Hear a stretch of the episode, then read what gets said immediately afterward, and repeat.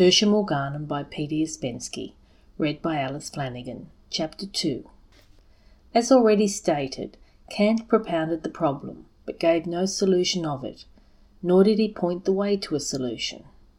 And not one of the known commentators, interpreters, followers, or adversaries of Kant have found a solution, nor the way to it. I find the first flashes of a right understanding of the Kantian problem and the first suggestions in regard to a possible way towards its solution in the writings of C. H. Hinton, author of the books A New Era of Thought and The Fourth Dimension. These books contain interesting synopses of many things previously written about problems of higher dimension, together with ideas of the author's own which have a bearing upon the subject under discussion here. Hinton notes that in commenting on Kantian ideas, only the negative side is usually insisted upon, namely, the fact that we cognize things in a sensuous way, in terms of space and time only, is regarded as an obstacle, hindering us from seeing what things in themselves really are, preventing the possibility of cognizing them as they are, imposing upon them that which is not inherent in them, shutting them off from us. But, says Hinton, if we take Kant's statement simply as it is, not seeing in the spatial conception a hindrance to right receptivity, that we apprehend things by means of space, then it is equally allowable to consider our space sense not as a negative condition hindering our perception of the world, but as a positive means by which the mind grasps experiences, i.e., by which we cognize the world. There is, in so many books in which the subject is treated, a certain air of despondency, as if this space apprehension were a kind of veil which shut us off from nature. But there is no need to adopt this feeling. The first postulate of this book is full of recognition of the fact that it is by means of space that we apprehend what is. Space is the instrument of the mind. Very often, a statement which seems to be very deep and abstruse and hard to grasp is simply the form into which deep thinkers have thrown a very simple and practical observation.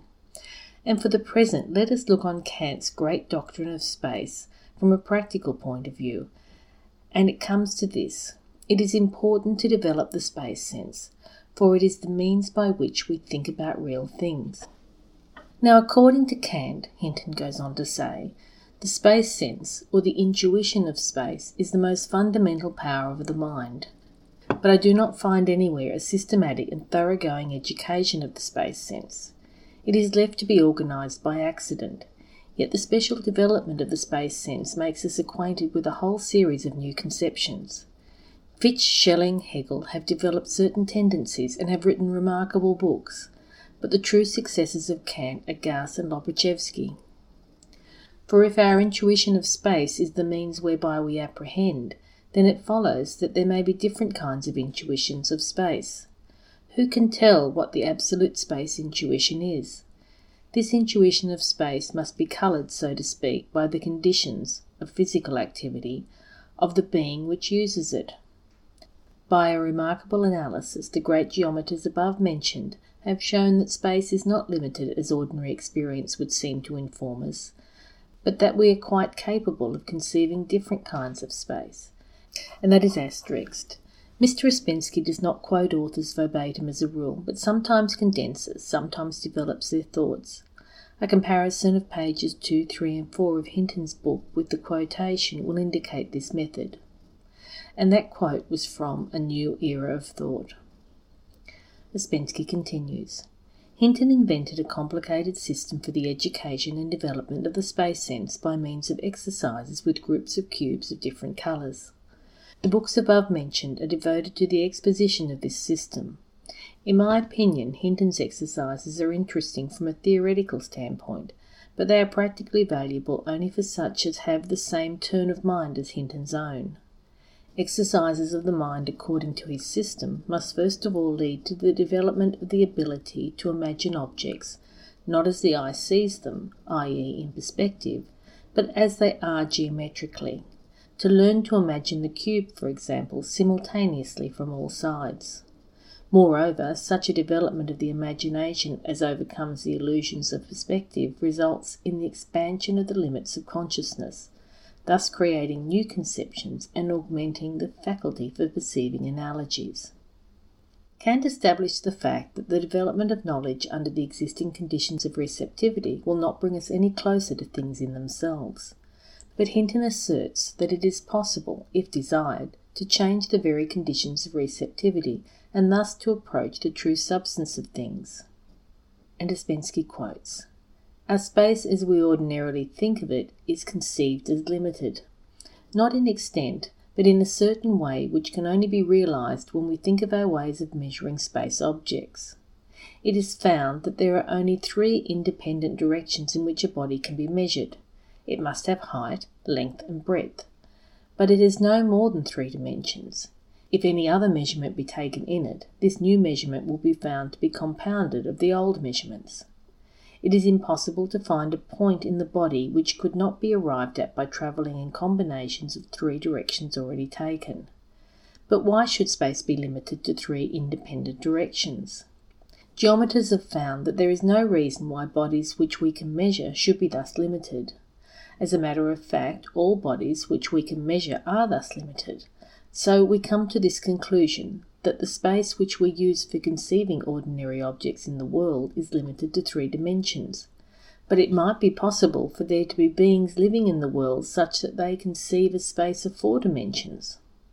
It is possible to say a great deal about space of higher dimensions than our own, and to work out analytically many problems which suggest themselves. But can we conceive four dimensional space in the same way in which we conceive our own space? Can we think of a body in four dimensions as a unit having properties in the same way as we think of a body having a definite shape in space with which we are familiar? There is really no more difficulty in conceiving four dimensional shapes when we go about it in the right way than in conceiving the idea of solid shapes, nor is there any mystery at all about it. When the faculty to apprehend in four dimensions is acquired, or rather when it is brought into consciousness, for it exists in everyone in imperfect form, a new horizon opens. The mind acquires a development of power, and in this use of ampler space as a mode of thought, a path is opened by using that very truth which, when first stated by Kant, seemed to close the mind within such vast limits. Our perception is subject to the condition of being in space. But space is not limited as we at first think. The next step after having formed this power of conception in ampler space is to investigate nature and see what phenomena are to be explained by four dimensional relations. The thought of past ages has used the conception of a three dimensional space and by that means has classified many phenomena and obtained rules for dealing with matters of great practical utility. The path which opens immediately before us in the future is that of applying the conception of four dimensional space to the phenomena of nature, and investigating what can be found out by this new means of apprehension. For development of knowledge, it is necessary to separate the self elements, i.e., the personal element which we put in everything cognized by us, from that which is cognized, in order that our attention may be distracted upon ourselves from the properties which we in substance perceive. Only by getting rid of the self elements in our receptivity do we put ourselves in a position in which we can propound sensible questions. Only by getting rid of the notion of a circular motion of the sun around the earth, i.e., around us, self element, do we prepare our way to study the sun as it really is.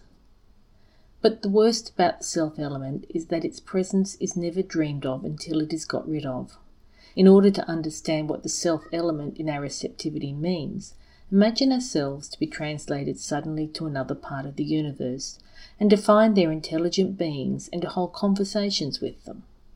If we told them that we came from this world, and were to describe the sun to them, saying that it was a bright, hot body which moved around us, they would reply, You have told us something about the sun, but you have also told us something about yourselves. Therefore, desiring to tell something about the sun, we shall first of all get rid of the self element which is introduced into our knowledge of the sun by the movement of the earth upon which we are round it. One of our serious pieces of work will be to rid the self elements in the knowledge of the arrangement of objects. The relations of our universe or our space with regard to the wider universe of four dimensional space are altogether undetermined. The real relationship will require a great deal of study to apprehend, and when apprehended will seem as natural to us as the position of the earth among the other planets seems to us now. I would divide studies of arrangement into two classes those which create the faculty of arrangement, and those which use it and exercise it. Mathematics exercises it, but I do not think it creates it, and unfortunately, in mathematics, as it is now often taught, the pupil is launched into a vast system of symbols. The whole use and meaning of symbols, namely as means to acquire a clear grasp of facts, is lost to him. Of the possible units which serve for the study of arrangement, I take the cube, and I have found that whenever I took any other unit I got wrong, puzzled, and lost my way. With the cube one does not get along very fast, but everything is perfectly obvious and simple, and builds up into a whole of which every part is evident. Our work then will be this a study, by means of cubes, of the facts of arrangement, and the process of learning will be an active one of actually putting up the cubes. Thus we will bring our minds into contact with nature. And this was quoted from a new era of thought. And Ouspensky has asterisked this as well. The entire quotation is compiled by Mr. Ouspensky, conveying Hinton's ideas and omitting all non essentials. And Ouspensky continues I shall return again to Hinton's book several times, but meanwhile it is necessary to establish our relation to the ideas which Kant's problem touches. What is space? Taken as object, that is, perceived by our consciousness, space is for us the form of the universe, or the form of the matter in the universe. Space possesses an infinite extension in all directions, but it can be measured in only three directions independent of one another in length, breadth, and height. These directions we call the dimensions of space, and we say that our space has three dimensions. It is three dimensional. By independent direction, we mean in this case a line at right angles to one another. Our geometry, or the science of measurement of the earth or matter in space, knows only three such lines, which are mutually at right angles to one another and not parallel among themselves. Should we mean by independent direction the line which is not at right angles, i.e., which does not form with the others an angle of 90 degrees, but an angle, say, of 30 degrees, then we would have a number of dimensions, not three, but nine. It is seen from this that the three dimensionality of our space is simply a geometrical condition and depends upon the fact that we are using right angles as a unit of measurement. But at the same time, in our space and our universe, we know only three perpendiculars, i.e., only three independent right angles. But why three only, and not ten or fifteen? This is what we do not know. And here is another very significant fact. Either because of some mysterious property of the universe or because of some mental limitation, we cannot even imagine to ourselves more than three independent directions. But we speak of the universe as infinite, and because of the first condition of infinity is infinity is in all directions and in all possible relations, so we must presuppose in space an infinite number of dimensions. That is, we must presuppose an infinite number of lines perpendicular and not parallel to each other. And yet out of these lines we know, for some reason, only three.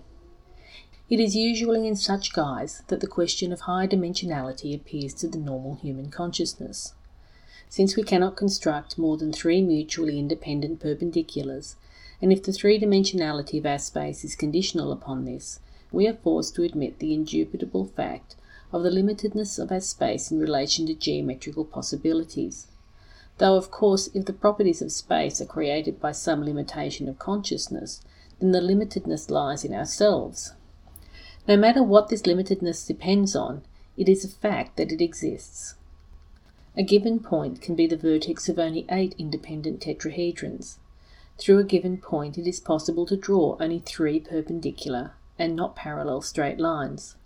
Upon this as a basis, we define the dimensionality of space by the number of lines it is possible to draw in it which are mutually at right angles with one another. The line upon which there cannot be a perpendicular, that is, another line, constitutes linear or one dimensional space. Upon the surface, two perpendiculars are possible. This is superficial or two dimensional space. In space, three perpendiculars are possible. This is solid or three dimensional space. The idea of the fourth dimension arose from the assumption that in addition to three dimensions known to our geometry, there exists still a fourth, for some reason unknown and inaccessible to us, i.e., that in addition to the three known to us, a mysterious fourth perpendicular is possible. This assumption is practically founded on the consideration that there are things and phenomena in the world undoubtedly really existing, but quite incommensurable in terms of length, breadth, and thickness, and lying, as it were, outside of three dimensional space.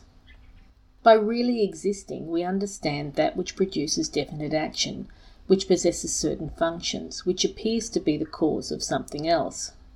That which does not exist cannot produce any action, has no function, cannot be a cause. But there are different modes of existence.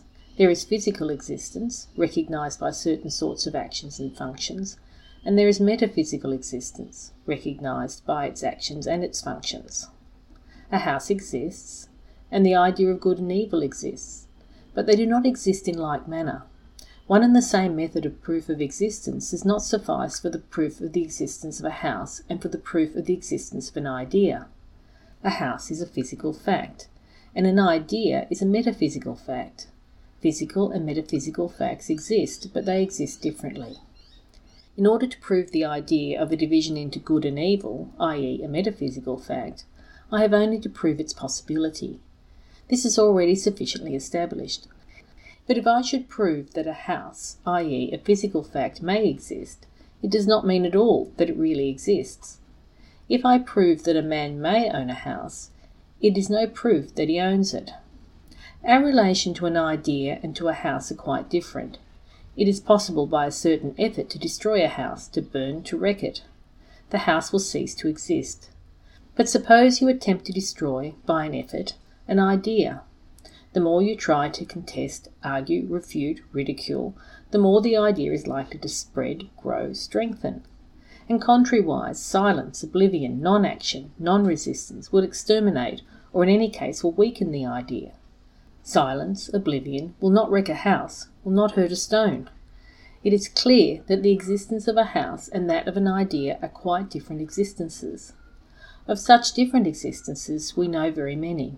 A book exists, and also the contents of a book. Notes exist, and so does the music that the notes combine to make.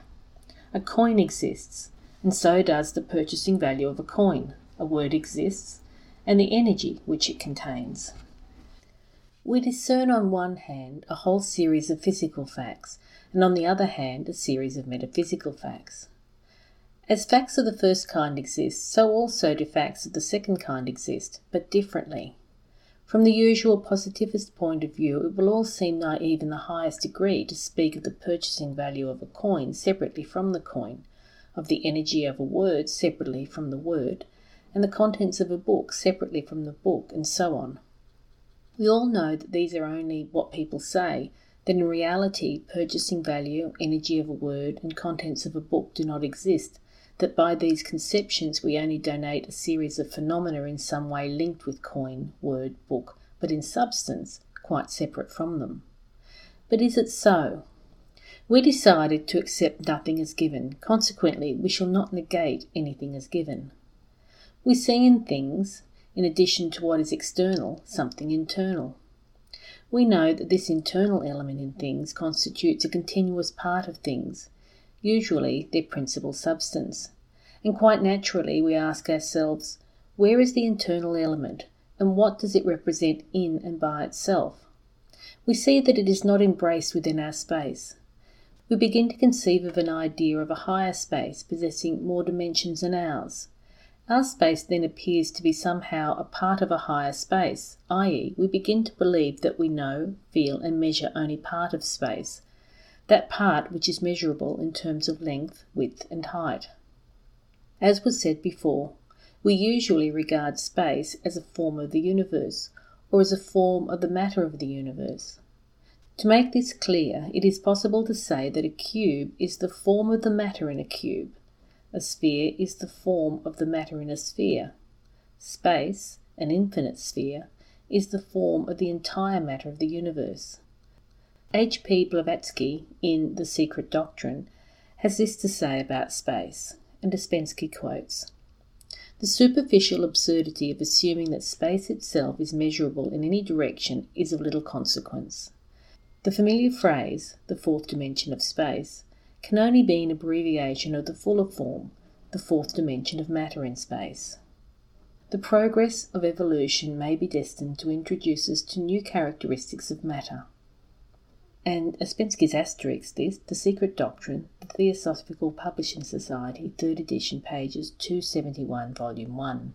And Ouspensky continues, But the formula defining space as the form of matter in the universe suffers from this deficiency, that there is introduced in it a concept of matter, i.e., the unknown. I've already spoken of that dead end siding, x equals y, y equals x, to which all attempts at the physical definition of matter inevitably lead. Psychological definitions lead to the same thing. In a well known book, The Psychology of the Soul, A. I. Gerson says, and Ouspensky quotes once more, we call matter everything which directly or indirectly offers resistance to motion, directly or indirectly produced by us, manifesting a remarkable analogy with our passive states. And we call force, motion, that which directly or indirectly communicates movement to us or to other bodies, thus manifesting the greatest similitude to our active states. And Ouspensky continues Consequently, matter and motion are something like projections of our active and passive states. It is clear that it is possible to define the passive state only in terms of the active, and the active in terms of the passive, again, two unknowns defining one another. E. Douglas Fawcett, in an article entitled Idealism and the Problem of Nature in The Quest, April 1910, discusses matter from this point of view. And Ouspensky quotes Matter, like force, does not give us any trouble. We know all about it for the very good reason that we invented it. By matter, we think of sensuous objects. It is mental change of concrete but too complicated facts which are difficult to deal with. Strictly speaking, Matter exists only as a concept. Truth to tell, the character of matter, even when treated only as a conception, is so unobvious that the majority of persons are unable to tell us exactly what they mean by it. And Ouspensky continues An important fact is here brought to light. Matter and force are just logical concepts, i.e., only words accepted for the designation of a lengthy series of complicated facts. It is difficult for us, educated almost exclusively along physical lines, to understand this clearly, but in substance it may be stated as follows Who has seen matter and force, and when? We see things, see phenomena. Matter, independently of the substance from which a given thing is made, or of which it consists, we have never seen and never will see. But the given substance is not quite matter. This is wood, or iron, or stone. Similarly, we shall never see force separately from motion. What does this mean? It means that matter and force are just such abstract conceptions as value and labour, as the purchasing value of a coin or the contents of a book. It means that matter is such stuff as dreams are made of. And because we can never touch this stuff and can never see it only in dreams, so we can never touch physical matter, nor see, nor hear, nor photograph it separately from the object. We cognize things and phenomena which are bad or good, but we never cognize matter and force separately from the things and phenomena. Matter is much an abstract conception as a truth, good and evil. It is as impossible to put matter or any part of matter into a chemical retort or crucible as it is impossible to sell Egyptian darkness in vials. However, as it is said that Egyptian darkness is sold as a black powder in Athos, Therefore, perhaps even matter, somewhere, by someone, has been seen. This is irony which the English speaking may easily fail to understand. Some unscrupulous monks of the monastery of Athos, famous throughout Greece and Russia, made a practice, it is said, of selling Egyptian darkness in little vials, thus making capital out of the credulity and piety of the illiterate Russian pilgrims who were wont to visit this monastery in great numbers. So that's the end of the asterisk. In order to discuss questions of this order, a certain preparation is necessary, or a high degree of intuition, but unfortunately it is customary to consider the fundamental questions of cosmology very lightly. A man easily admits his incompetency in music, dancing, or higher mathematics, but he always maintains the privilege of having an opinion and being a judge of questions relating to first principles. It is difficult to discuss with such men, for how will you answer a man who looks at you in perplexity, knocks on the table with his finger, and says, This is matter. I know it. Feel. How can it be an abstract conception? To answer this, it is as difficult as to answer the man who says, I see that the sun rises and sets. Returning to the consideration of space, we shall under no circumstances introduce unknown quantities in definition of it. We shall define it only in terms of those two data which we decided to accept at the very beginning the world and consciousness of facts which we decided to recognize as existing. By the world, we mean the combination of unknown causes of our sensations. By the material world, we mean the combination of unknown causes of a definite series of sensations those of sight, hearing, touch, smell, taste, sensations of weight, and so on. Space is either a property of the world or a property of our knowledge of the world. Three dimensional space is either a property of the material world or a property of our receptivity of the material world. Our inquiry is confined to the problem how shall we approach the study of space? And this is the end of chapter 2.